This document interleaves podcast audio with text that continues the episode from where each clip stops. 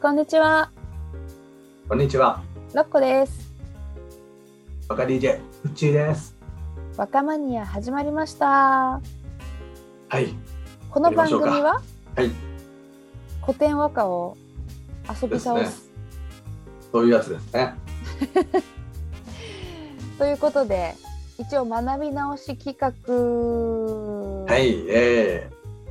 ー、ということで、今日のテーマは何でしょうか。季節に合わせて、うん。もみじ、もみじ季節ですね。やり出すと長くなっちゃうから、2回に分けようかなと思ってる。あ、いいですね。いいですね。もみじの鑑賞の仕方などまあ、みたいな。教えていただければ。はい。で、まあ、原点回帰ということで、うん。まあ古今和歌集の中から、ほここに限定してう。うんい。きたいと思ってます。わかりました。結もみじで構、も、はい。うんどうでしょ紅う。葉もう始まってますよね。まあ、ぼちぼちですね。うん、まあやっぱりね、はい思ったんですけどうちどうしました急に思っち私ゃいましたか夏はい好きだったじゃない、好きなんです夏け大ど好き娘じゃないで夏すか。大好き娘なんですけどはい。あのーでもやっぱり涼しくなってなんていうかなええやっぱ感傷的にやなやっぱ和歌読む気持ちに歌人の気持ちが分かりました これはね夏は読まないわって思ってあ暑すあ、つぎいにわかてりまねしたか。そうで涼そしそれどこくろじゃなないってきてなんかあー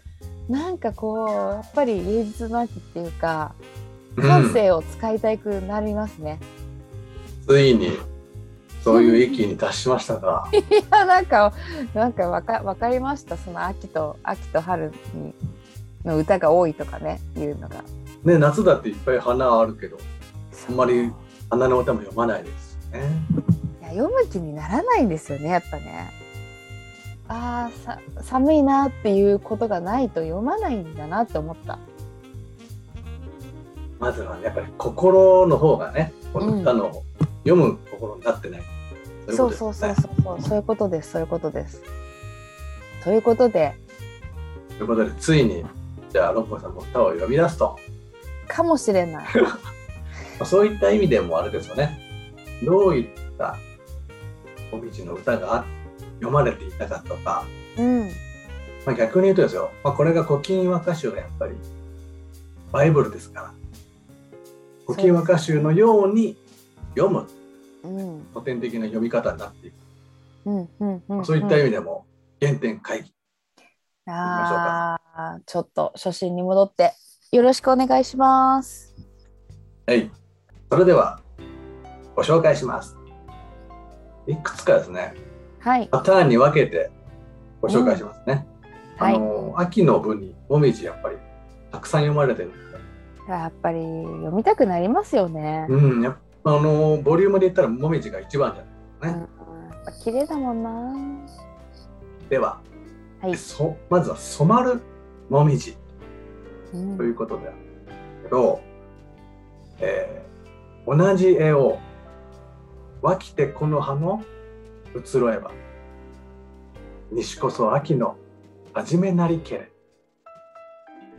うん、同じ絵をはきてこの葉の移ろぎ西こそ秋の初めなりエレこれうん。意味わかります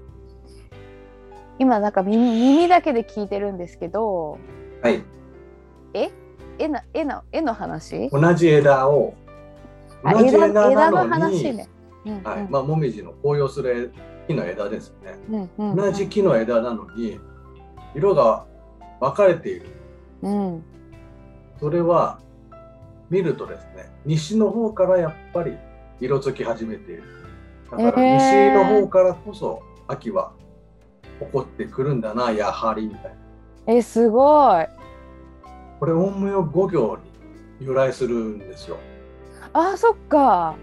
なるほどあのね陰陽五行か音名五行じゃないんですよねいいよ5陰陽秒五ね行うんうん陰陽だとうんその方角にうん季節が割り当てられてるんですね、うんうんうんそうですねで秋はそうなんですお子さん秋は任せてくだ さい。お願いします。得意の分野で。得意の分野ですね。秋は秋は西でございます。はい。ですよね。それを踏まえそうなんですて、よ。うん。西こそ秋の初めなりけれど。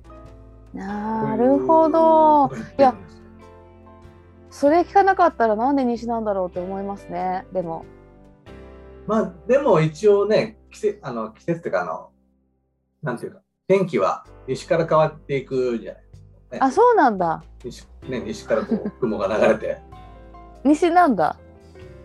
そりゃそうじゃないですか。だって、ね、九州から雨が降り出して、どんどん関東に近づいてくる。えー、そっかそっかそっか。そうなんですね。まあ、そ僕はただ、でもそういうふうに単純にこの歌を見たときに思ったんですけど、そうじゃなくて、うんちょっとその解説本とかを見ると、うんこれはその陰陽五行の、まあ、そういっなるたほどね。季節の割り当てを意識している歌だという解説されてるんだなるほどな。やっぱりもう当時の歌人たちは陰陽五行マストで勉強マしてスたトなんでしょうかね。勉強してたのかなうん。あの貴族の人たちはきっと。そういう教養というか知識がねあったんでしょうね。うんだ。からこの西こそなんてわざわざ。僕陰陽五行五行知ってるよみたいなことを混ぜたってことですうよね。ん、まあそうじゃないですか。 ねでもなんかそそのやっぱりなんていうのかなその4つに分けるっていうやつ、はいはいあのはい、けはい。なんか全部分かれてるんですよね季節だけじゃなくて色とかもあるんですかね。色もあるんですよ色色色なをんだついての教えてください。色なんだと思います前回それやって僕知ってるんわですかる白だった。あそうそうそうそうそうそうそう白白です白、よねだからね拍手みたいなああ、名前にもなんかね。そう結構ねだこからと言葉がね、はいはいあのそこから来てたりするんですよね。例えばじゃあ動物は何でしょう、獅子獅子という四四の神神様あはー何でしょうあのー、玄武とか朱雀とか白あそうそうですそうでそしすたら白虎ですよあそうそう知ってる虎なんですよ虎なんですよねほらねうんなんで虎なんですかなんで虎なんですかね そういう突き詰めるとね、うんそういうもんじゃないかもしれないねそういうもんね虎な んです理解するしかないかもねえそうですねそうだからなんかいろいろ全部来てますね、うん、それでですよもう一つなるほどね紹介したい歌はですよ「はい染まるもみじ」ではい「白梅雨の色は一つをいかにして秋の木の葉を知事に染むらん」うん白梅雨の色は一つをいかにして秋の木の葉知事に染むこれはやっぱり知事に染むらんって何ですかえー最知後事知事、うん知事にものこそ悲しければたくさんって意味なんですあたたくさんって意味なんだ、はい、だからですね、まあ、白梅雨の色は一つの対比として知事っていうことなんですけどここであの梅雨がねまあ秋の梅雨ですよねうんうんそれが白梅雨と、まあ、白なんですねやっぱりうんで白のつゆがその色は白一色なのにどうやって秋の木の葉をたくさんの色に染めるんだろうかどなたですか読んだの藤原の俊之です俊之さんはいどういう方ですか俊之さんって俊之俊之はですねはい北京賢者じゃないんですけどうん割と有名な感じですよなんかす、えー素敵な歌だなって思いましたですよねうん素敵えその感性が好きって感じー、あー一色がなんでこうもういろんな色に染めるんだろうあなんかすごいいいなと思って思いました結構ですねこういうなんていうかベーシックな歌を割と、ベーシックと考えられる歌をたくさん読んでるんですよ。へえまあ、あれです百人一首だとあの「墨の絵の死によるだみよるさいだ夢の通いで一目よくらむ」これを読んでるあーちょっとこれ恋の歌だからロマンチストな感じうんでもやっぱそうですりね感性がある感じがしますね。やっぱそのいやなんかいいなひと一つの色なのになんであの染めるんだろうってね素敵素敵ですよね。うん、まあでもやっぱりこれも古今集らしいですよ。さっきの同じ絵の歌もそうなんだけど、いや、うん単純にね、もみじ綺麗だなっていう歌も、まあ、現代的にはあるかもしれないですけど、古今の人たちってやっぱり、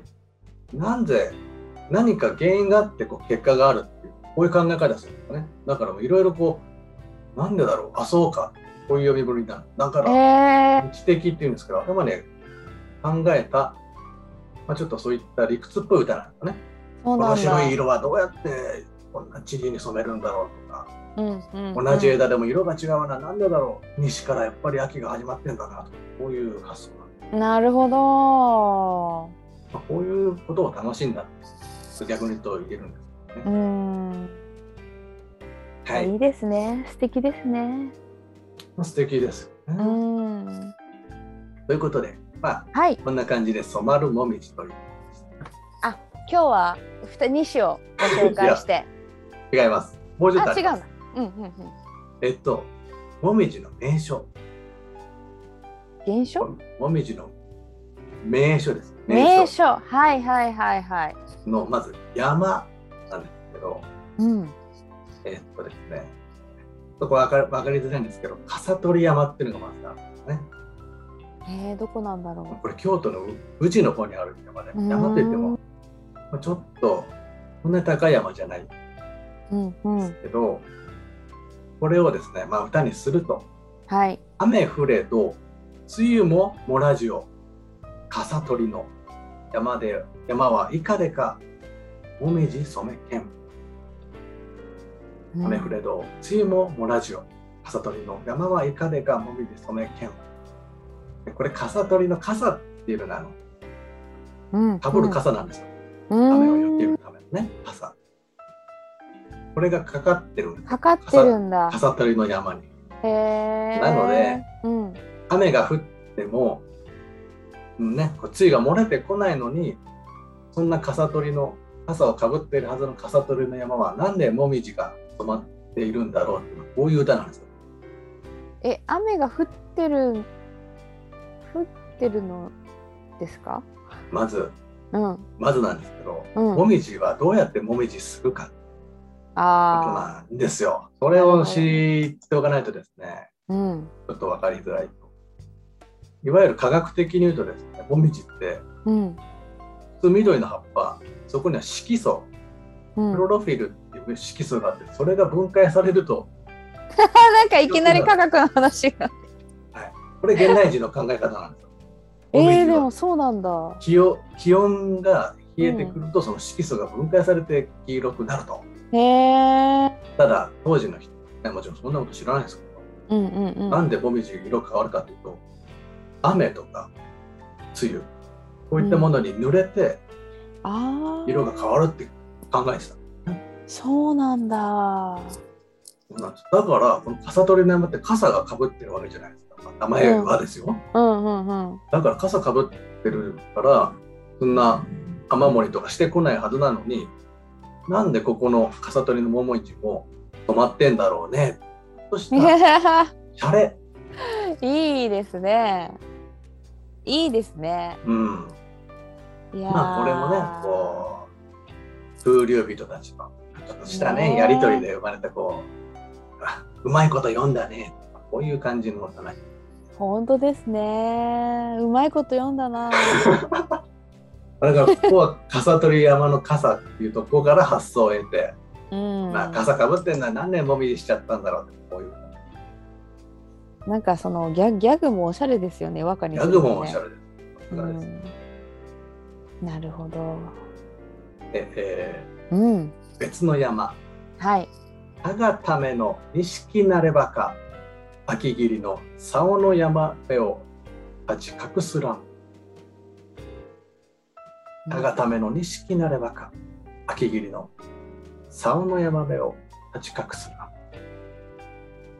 マッチカクスラン最後なんですか立ち隠す。あた立ち隠す竿、竿山。うんこれ奈良のね山です。へえこれ誰のための錦でも錦はそのもみじの見立てというかうんうんことになるんですけどそのそれもみじをですね秋秋霧霧がですね隠してきてなんで隠してるんだろうそういう歌なんですけどあー一つ気になるのが「竿山竿姫」って知ってます竿姫あーわかんないです沙織姫竿姫って実は春の女神あそうなんだ、秋の女神は初田姫なんですよねああそうなんだなのにうん古今和歌集では竿山竿姫がいる竿や竿山をですねもみじの名手として呼んでるんですよちょっとこれえー、面疑白い問じゃないですかで実はうんはいその竿姫が春の女神でうん、竜田姫が秋の女神っていうのは古今集以後に設定されたらしいんあですねそうなんだうんじゃあその時は、その時はそういう設定がないからうん、さあ大山もう普通に秋のまあもみじの名所としてまあ確かにねもみじ綺麗だったかもしれないんですけど、うんうんそういったルールがなルールにガチガチの本来はずの古今和歌集なのにへええもう一回読んで読んでほしいなたがための意識なればか秋霧の竿の山辺を立ち隠すらんうーんこれでもよくあるなん取り合わせですけどねあの春だとその春霞が梅の梅とかまあ桜を隠してしまうとかうんそれと同じ発想ですよね。もみじを秋の霧が立って、なんで隠すんだよ。まあこういった発想ですよね。なるほどね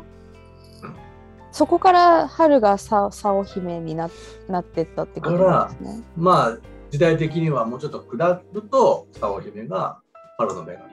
うーんなるほこどとになる。それも、竿姫がうん春の女神になったのも、実は、引用五行の影響らしいです。そうあの、だから、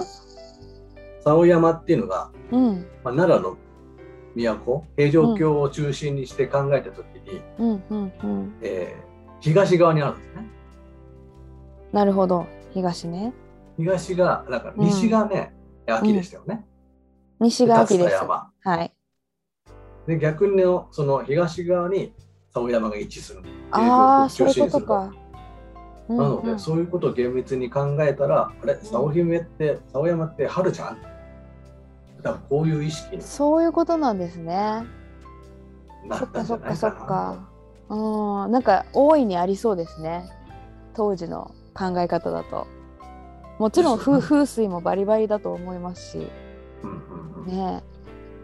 え。あなの、ので、ちょっと補足として、うん、竿姫はですね、ゴトバイン、新古今の時代ですけど、はい。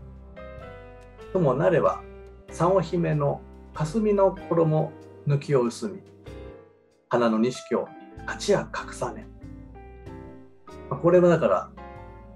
三尾姫が、えー霞とともに読まれて春の錦をその霞が隠していると同じ発想ですよねただ一緒ですね。季節うんが春となって読まれている、まあ、そういう大変しかもさがかす。あれ、秋、秋の今の歌もかすみって入ってましたよね。はい霧ですあ、霧なんですけど切りたあ、そっかそっか。あの衣うんだから、そのまあね、ここだとやっぱり沢姫とかっていうかもう読んでるから、そのこここでは霞をですね、服に見立てて、うんうんうん。まあだからその衣が花を隠しているとか、ああ。なんかそういう発想になって、まあ、春は霞ですもんね。はい。なで、るさっほきのど。は秋霧。だから沢姫、沢山が、に立ってるのは、秋の秋霧ですね。それが何年も以上あー違ってくるんだ隠すそうなんですよ。面白い。うんうん。面白い面白い。そっか。そういうことで本来本来というかまあなんていうか徐々にう竿ん山ではなくて、秋の山といえばもみじの、うんまあ、竜田山、まあ竜田山とは明確に言わないんですよなんでかちょっと竜田川の方が有名だから、うんああそうなんだ。そっか。うん、でも竜田川って竜田山から流れてそうるでんすじゃそうないです、そうですよね。はい、ただね川の方が先に名所として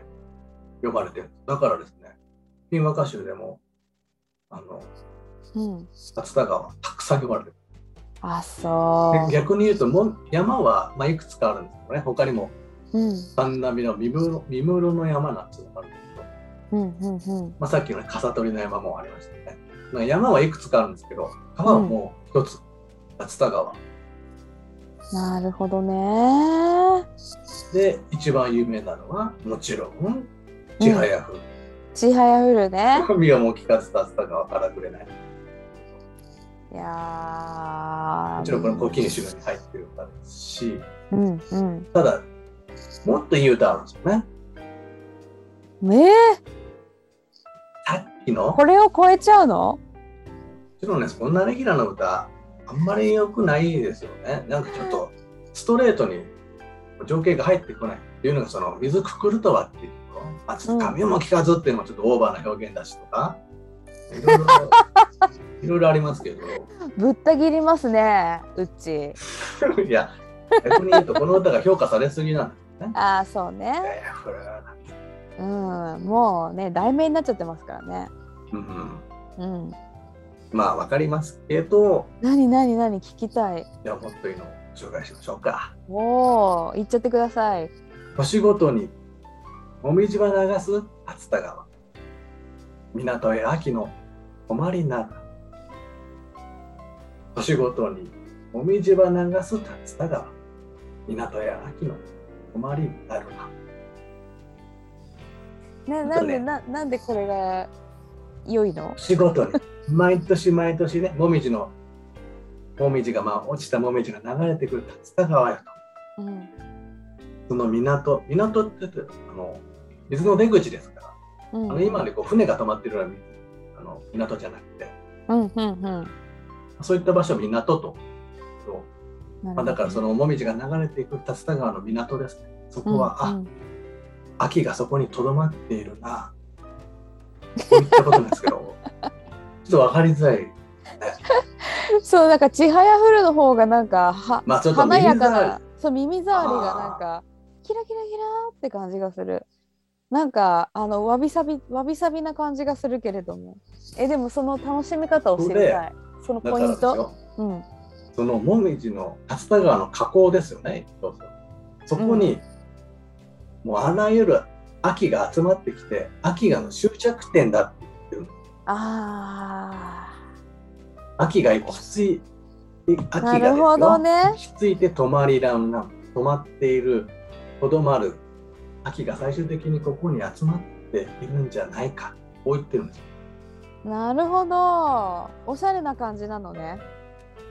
そうなんですよだからなんか僕その川が綺麗っていうよりうんうん、うん。秋の終着点がここにある熱田川の河口にその紅葉が集まっているとこなるろにあるほっていうど発想が綺麗だなと思うあ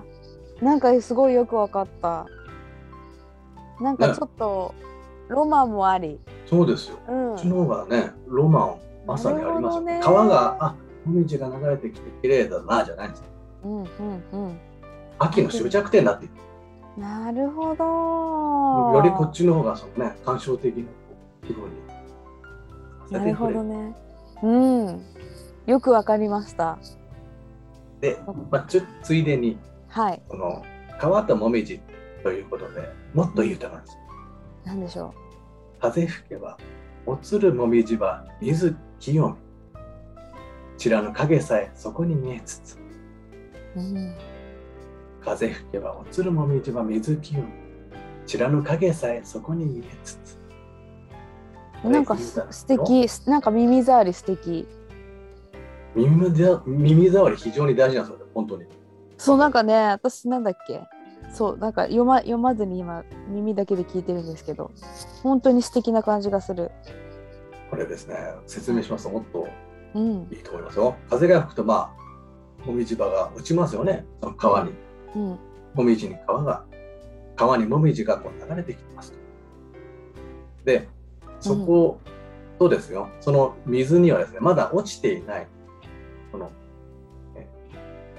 木々が染まっている様もですね、水がきれいだから、その川に映っている。うん、うん、だからうですねん、もみじが流れてくるその美しさとその川面に映っているもみじこのもみじの二重写しを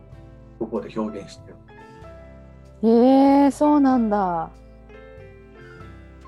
えー、え、もう一回読んでください、そしたら。風吹けば映るもみじは伊豆清見ちらの影さえそこに見えつつ、なるほどね。まあ、だから正確に言うと風吹けば映るもみじは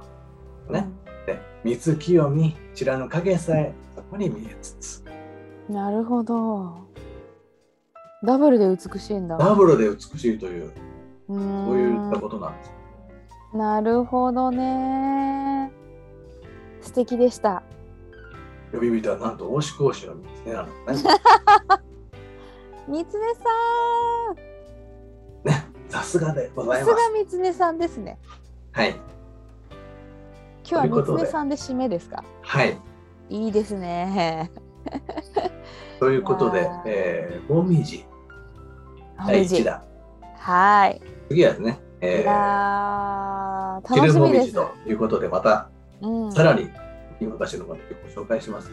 いやこれで今年のね秋も芸術の秋ということでそうですね。もみじ見たら和歌読みたそうくでなするよ。かな痛くなる はず。はい。はいありがとうございましたうっちーはい。はい、ありがとうございました次回よろしくお願いします。おははいい、一家家塾の話そうですしねてください。はい、和歌どころでは、このね、古典和歌、感化された皆様ですね、実際に歌を読んでいただこうと、お見ましょうというのを作っておりますので、う。うん、ぜひ皆さん、ご参加ください。オンラインでできるんですオよね、ンラインです。でうん実際、歌を読んでですね、みんなでこう鑑賞し合ったりして、うんうん、その歌をただ単に、まあ、自分で読んでるだけだとなかなか上達しませんけれど、まあ、いろんな皆さんの意見聞いてですね、うんうん、えーまあもっといい歌が読めるような環境をですねうん作ってういっん。てますんで、ぜひともご参加ください